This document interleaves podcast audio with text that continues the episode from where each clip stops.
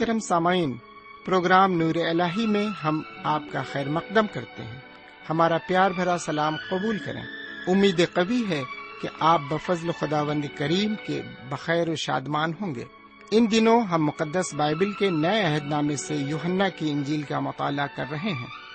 یوہنا کی انجیل میں یسو کو خداون خدا کے ابدی کلام کی شکل میں پیش کیا گیا ہے۔ اس کتاب کے ابتدائی حصے میں سات معجزات اور نشانیوں کا ذکر ہے، جس سے یہ ثابت ہوتا ہے کہ یسو خدا کا بیٹا اور نجات دہندہ ہے۔ درمیانی حصے میں واض و نصیحت ہے اور آخری حصے میں یسو کے پکڑوائے جانے اور مصلوب ہونے، دفن ہونے اور جی اٹھنے و شاگردوں پر ظاہر ہونے کا ذکر ملتا ہے۔ آئیے ہم اپنے وقت کے ہمراہ آج کے اس مطالعے میں آگے بڑھیں اور خداوند کے کلام سے فیض حاصل کریں۔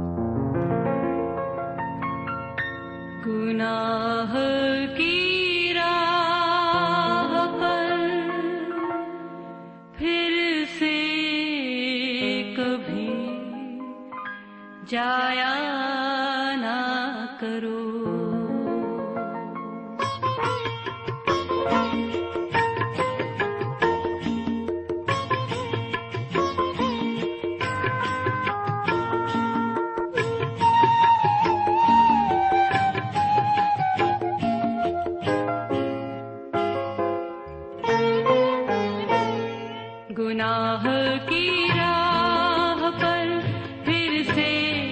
کبھی جایا نہ کرو اندھیرے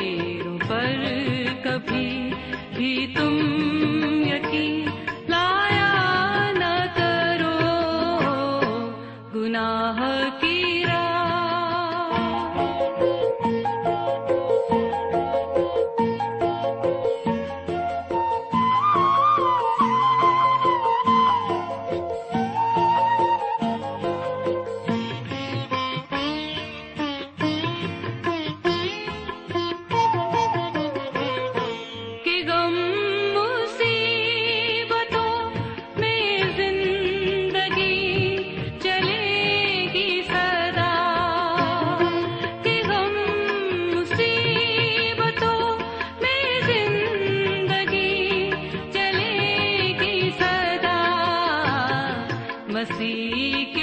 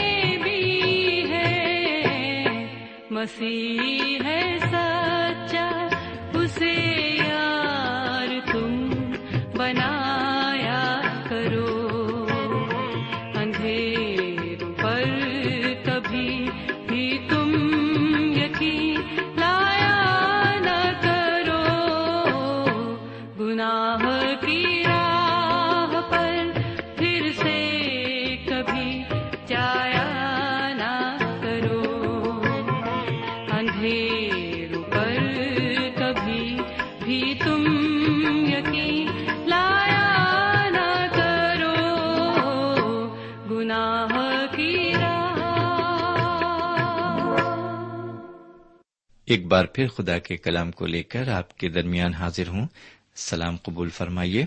امید ہے کہ آپ آج بھی پوری طرح خرافیت سے ہوں گے اور خدا کے فضل و کرم سے بالکل ٹھیک ٹھاک ہوں گے۔ میں بھی آپ کی دعاؤں کے وز بالکل ٹھیک ہوں۔ اور ایک بار پھر آپ سے گفت و شنید کرنے کے لیے تیار ہوں۔ سامعین، واقعی خدا کا کلام ہماری بڑی رہنمائی کر رہا ہے اور اس مطالعے کے ذریعے ہم بہت سی نئی نئی باتیں سیکھ رہے ہیں اور ہمیں اس کے ذریعے ایمان میں کافی مضبوطی مل رہی ہے۔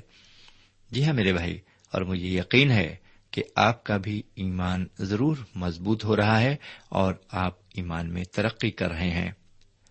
سمعین تو پھر آئیے ایک بار پھر ہم اس بیش بہا اور باعث برکت کلام کی طرف متوجہ ہوں۔ لیکن آپ جانتے ہیں کہ پہلے ہم دعا کریں گے۔ تو پہلے ہم دعا مانگیں۔ ہمارے پاک پروردگار رب العالمین، ہم ایک بار پھر تیرے تہ دل سے شکر گزار ہیں کہ تو نے ہمیں زندگی بخشی ہے، رات کو میٹھی نیند دی اور صبح کی روشنی ہمیں دکھائی، ایک اور دن ہماری زندگی میں جوڑ دیا، تاکہ ایک بار پھر ہم تیرے قدموں پر بیٹھ کر تیرے پرفضل کلام کو سنیں اور اس سے اپنی روحانی زندگی کے لیے بہت کچھ حاصل کر سکیں۔ آج بھی جو کچھ ہم سنتے ہیں، وہ ہمارے لیے باعث برکت ثابت ہو۔ اور ہماری زندگی میں پوری طرح سما جائے اور اسی کے مطابق ہم زندگی گزارنے والے بن سکیں۔ یہ دعا ہم اپنے سرکار دو عالم، جناب سیدنا یسو مسیح کے وسیلے سے مانگتے ہیں۔ آمین۔ سوئن پچھلے مطالعے میں ہم نے روم کے گورنر پلاتس سے اس کے شاہی محل پریٹوریم میں ملاقات کی تھی اور وہاں پر ہم نے دو خاص باتوں کو دیکھا تھا۔ جی ہاں دو خاص باتوں کو وہاں پر ہم نے دیکھا تھا۔ پہلی بات یہ تھی کہ یہودی شاہی محل میں اس لیے داخل نہیں ہوئے کہ کہیں فسا سے قبل وہ ناپاک نہ ہو جائیں۔ ہم نے یہاں پر ان کی مذہبی عظمت کو دیکھا۔ کیا واقعی آپ اسے ان کی مذہبی خوبی ماننے کو تیار ہیں؟ کیا انسان کا ایسا رد عمل خدا کو خوش کر سکتا ہے؟ دوسری بات ہم نے یہ دیکھی کہ پلاتس نے اس مقدمے کی تحقیقات کے بعد جناب سیدنا مسیح کے اندر کوئی بھی ایسی بات نہیں پائی جس سے انہیں سزائے موت دی جا سکے، بلکہ پلاتس نے اپنا فیصلہ یہ دیا کہ میں اس شخص میں کوئی بھی قصور نہیں پاتا۔ بلکہ پلاتس کی بیوی نے تو انہیں راست باز کہا۔ پھر بھی پلاتس حضور کریم کے ساتھ انصاف نہیں کر سکا۔ اور یہودیوں نے دنیا کے نجات دہندے کو قبول کرنے کی نسبت ایک خوخار ڈاکو بربا کو پسند کیا۔ جی ہاں اس کا نام بربا تھا۔ اور پلاتس نے درخواست کی کہ وہ سیدنا مسیح کی بجائے بربا ڈاکو کو رہا کر دے۔ لیکن آگے کیا ہوا؟ یہ ہم آج کے مطالعے میں دیکھیں گے۔ تو آئیے ہم یوننا کی انجیل کے انیسویں باپ سے کچھ باتیں دیکھتے ہیں۔ میرے بھائی، اس انیسویں باب میں ہم روم کے عظیم انصاف کا خون ہوتے ہوئے دیکھتے ہیں۔ دوسرے لفظوں میں یہ کہ روم کے انصاف کی ناکامی کو ہم دیکھتے ہیں۔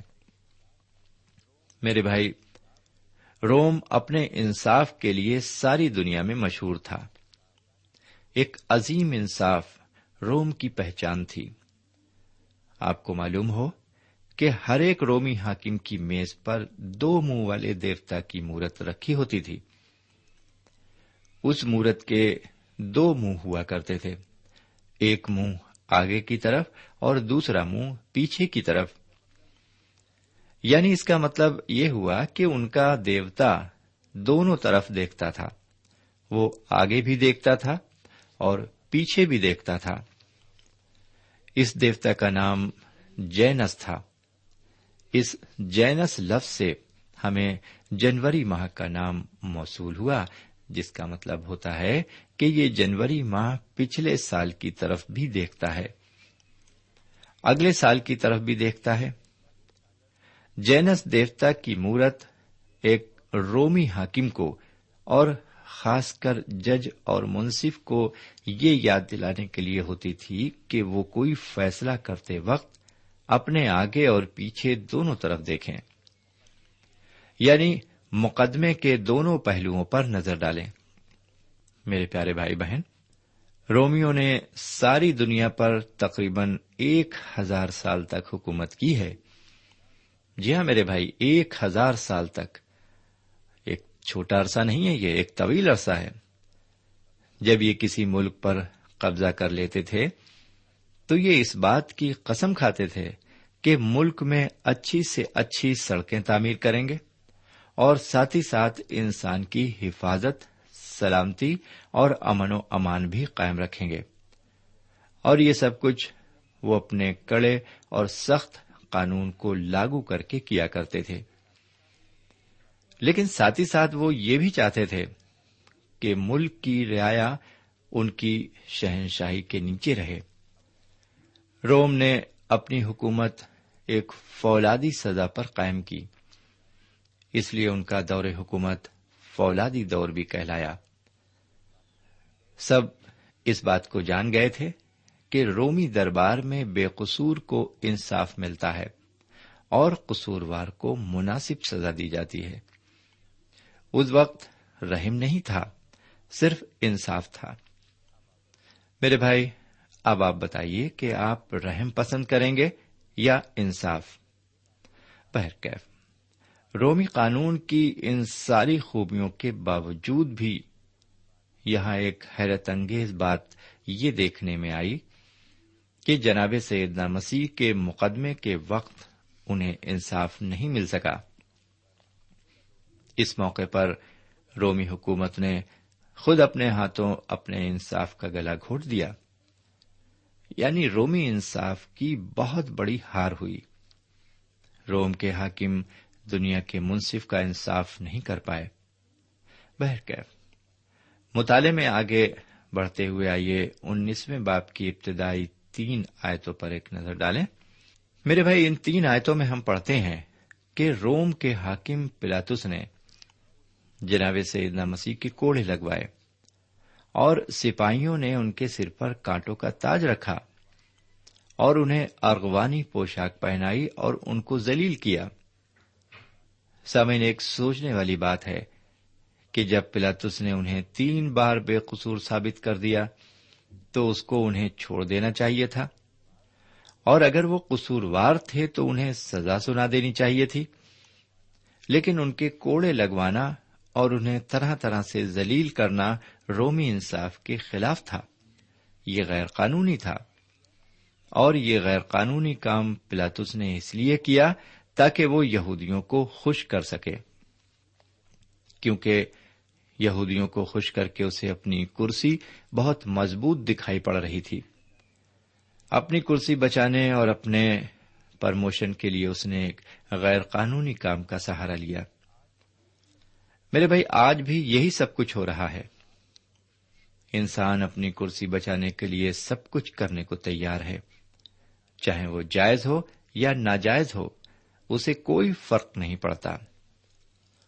میرے پیارے بھائی بہن اب میں آپ سے اس معاملے میں ایک نجی سوال کرنا چاہتا ہوں۔ اور وہ سوال یہ ہے کہ آپ اپنے اختیار اور اقتدار کا استعمال کسی کو خوش کرنے کے لیے کر رہے ہیں یا خدا کو خوش کرنے کے لیے کر رہے ہیں؟ آپ لوگوں کو خوش کر رہے ہیں یا خدا کو خوش کر رہے ہیں؟ بہرکیف ہم دیکھتے ہیں کہ سپاہیوں نے بھی اس موقع کا غلط فائدہ اٹھایا۔ انہوں نے بھی سیدنا مسیح کو خوب ذلیل کیا، ان کو ٹھٹوں میں اڑایا، ان کے گھونسے مارے اور تھپڑوں سے ان کا استقبال کیا۔ رومی قانون میں سپاہیوں کو ایک چھوٹ دی گئی تھی۔ وہ مجرم کو سزا دینے سے قبل اس کے ساتھ ایک کھیل کھیلا کرتے تھے۔ اور وہ کھیل یہ تھا کہ مجرم کی آنکھوں پر ایک پٹی باندھ دی جاتی تھی۔ اور پھر اس کے منہ پر زور سے ایک گھونسا مارا جاتا تھا اور پھر پٹی کھول کر اس سے پوچھا جاتا تھا کہ بتا تجھ کو کس نے مارا؟ اگر وہ بتانے میں ناکام ہو جاتا تھا تو پھر وہ اس کے ساتھ یہی کرتے تھے اور نہ بتانے پر وہ اس کے ساتھ یہ کھیل تب تک کھیلتے رہتے تھے جب تک وہ بالکل بے ہوش نہیں ہو جاتا تھا۔ یہی کھیل سپاہیوں نے ہمارے حضور کریم کے ساتھ بھی کھیلا۔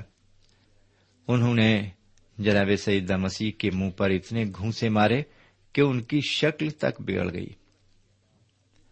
بہرکیف یہ سب کچھ ہو جانے کے بعد پلاتس سیدنا مسیح کو شاہی دربار سے پھر باہر لایا۔ اور وہ ایک بار پھر اس بھیڑ سے کہتا ہے کہ میں اس شخص میں کوئی جرم نہیں پاتا۔ سامعین، اس وقت جس حالت میں حضور کریم وہاں کھڑے تھے، تو اگر آپ ان کو اس وقت دیکھ پاتے، تو میں دعوے سے کہتا ہوں کہ آپ کا دل ضرور فاش فاش ہو جاتا۔ میرے بھائی بہن، اب سوال یہ اٹھتا ہے کہ جناب سیدنا مسیح یہ سب کچھ کیوں سہ رہے ہیں؟ کیوں برداشت کر رہے ہیں وہ یہ سب کچھ؟ وہ میری اور آپ کی نجات کی خاطر یہ سب کچھ برداشت کر رہے ہیں۔ انہوں نے واقعی ہماری نجات کے واسطے یہ سب کچھ برداشت کیا۔ انہوں نے اپنی جان میرے اور آپ کے لیے دی ہے۔ گناہوں کی جو سزا ہم کو ملنا چاہیے تھی، اس سزا کو انہوں نے اپنے اوپر اٹھا لیا۔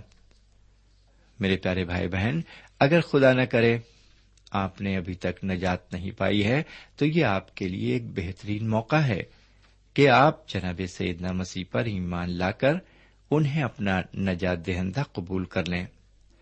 کیونکہ ابھی توبہ کا دروازہ کھلا ہے، ورنہ پھر دیر ہو چکی ہوگی اور پھر کوئی امید باقی نہ رہے گی۔ چلیے ذرا اور آگے چلتے ہیں۔ چھٹی آیت میں ہم دیکھتے ہیں کہ بھیڑ زور زور سے چلانے لگتی ہے اور مسیح کو مسلوب کرنے کے نعرے بلند کرنے لگتی ہے۔ پلاتس نے سوچا کہ یسو مسیح کے کوڑے لگوا کر یہودیوں کو خوش کر دیں گے۔ لیکن ایسا سوچنا بالکل غلط ہے۔ ہم کسی انسان کو خوش نہیں کر سکتے۔ اگر ہم غیر قانونی کام کریں، تب بھی لوگ خوش نہیں ہوں گے۔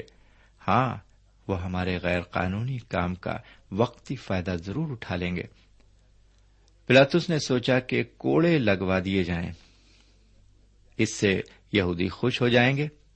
اس لیے اس نے کوڑے لگوا دیے اور یہودی خوش ہو گئے ہیں۔ وہ سوچتا ہے، میں جناب مسیح کو آسانی سے چھوڑ دوں گا۔ لیکن یہودی بلوا کرنے لگے کہ اسے سلیب دے، اسے سلیب دے۔ جب بلوا ہوتے پلاتس نے دیکھا، تو اسے آخرکار کوئی نہ کوئی فیصلہ دینا ضروری پڑ گیا۔ ہم انیسویں باپ کی چھٹی آیت سے بارہویں آیت تک پڑھتے ہیں کہ پلاتس نے سیدنا مسیح کو رہا کر دینے کی کوششیں اور بھی کی۔ لیکن جب یہودیوں نے یہ کہا، جو بارہویں آیت میں لکھا ہوا ہے، اگر تو اس کو چھوڑ دیتا ہے، تو قیصر کا خیر خواہ نہیں۔ جو کوئی اپنے آپ کو بادشاہ بناتا ہے، وہ قیصر کا مخالف ہے۔ بس یہ سنتے ہی پلاتس کے پیروں تلے کی زمین کھسک گئی۔ وہ سب کچھ کرسی کے لیے کر رہا تھا۔ لیکن اب تو اس کی کرسی اسے بالکل ڈواں ڈول ہوتی نظر آنے لگی۔ وہ ایک بڑی مصیبت میں پھنس گیا۔ اب ذرا سنیے کہ اس نے کیا فیصلہ دیا۔ اس فیصلے کو ہم تیرہویں آئے سے سولہویں آئے تک کی بارت میں پڑھتے ہیں۔ سولہویں آیت میں ہم پڑھتے ہیں کہ پلاتس نے جناب سیدنا مسیح کو یہودیوں کے حوالے کر دیا تاکہ وہ انہیں مسلوب کروائیں۔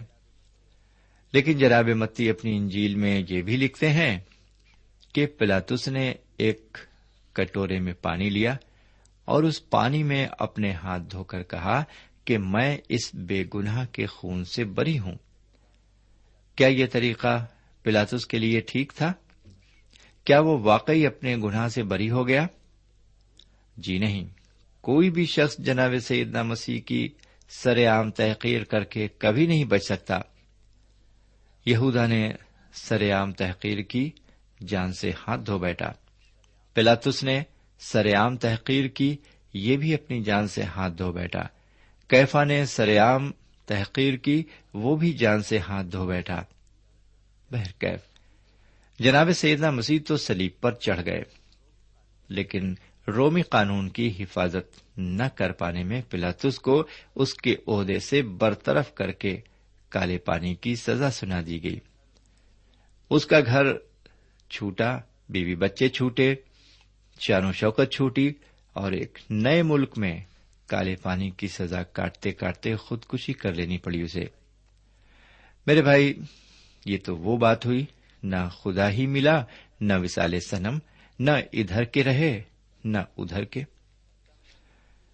سمن ابھی اس مطالعے میں ہم نے دیکھا کہ پلاتس نے اپنی کرسی بچانے کے لیے یہودیوں کو خوش کیا اور رومی قانون کی پرواہ نہ کرتے ہوئے ایک بے گناہ شخص کو موت کے حوالے کر دیا۔ لیکن رومی قانون کی حفاظت نہ کر پانے پر پلاتس کو بھی جلا وطن کر دیا گیا اور وہاں اس کی زندگی کا خاتمہ ہو گیا۔ آگے تیرہویں آیت میں لکھا ہے پلاتس جناب سیدنا مسیح کو باہر لاتا ہے اور ان کا انصاف کرنے کے لیے تخت عدالت پر بیٹھتا ہے۔ تیرہویں آیت ہمیں یہ بھی بتاتی ہے کہ ایک چبوترا تھا جس کو ابرانی میں گبتا کہا جاتا ہے۔ یہی روم کی تخت عدالت ہوا کرتا تھا۔ اسی چبوترے پر جناب سیدنا مسیح کو پلاتس کے سامنے کھڑا کیا گیا۔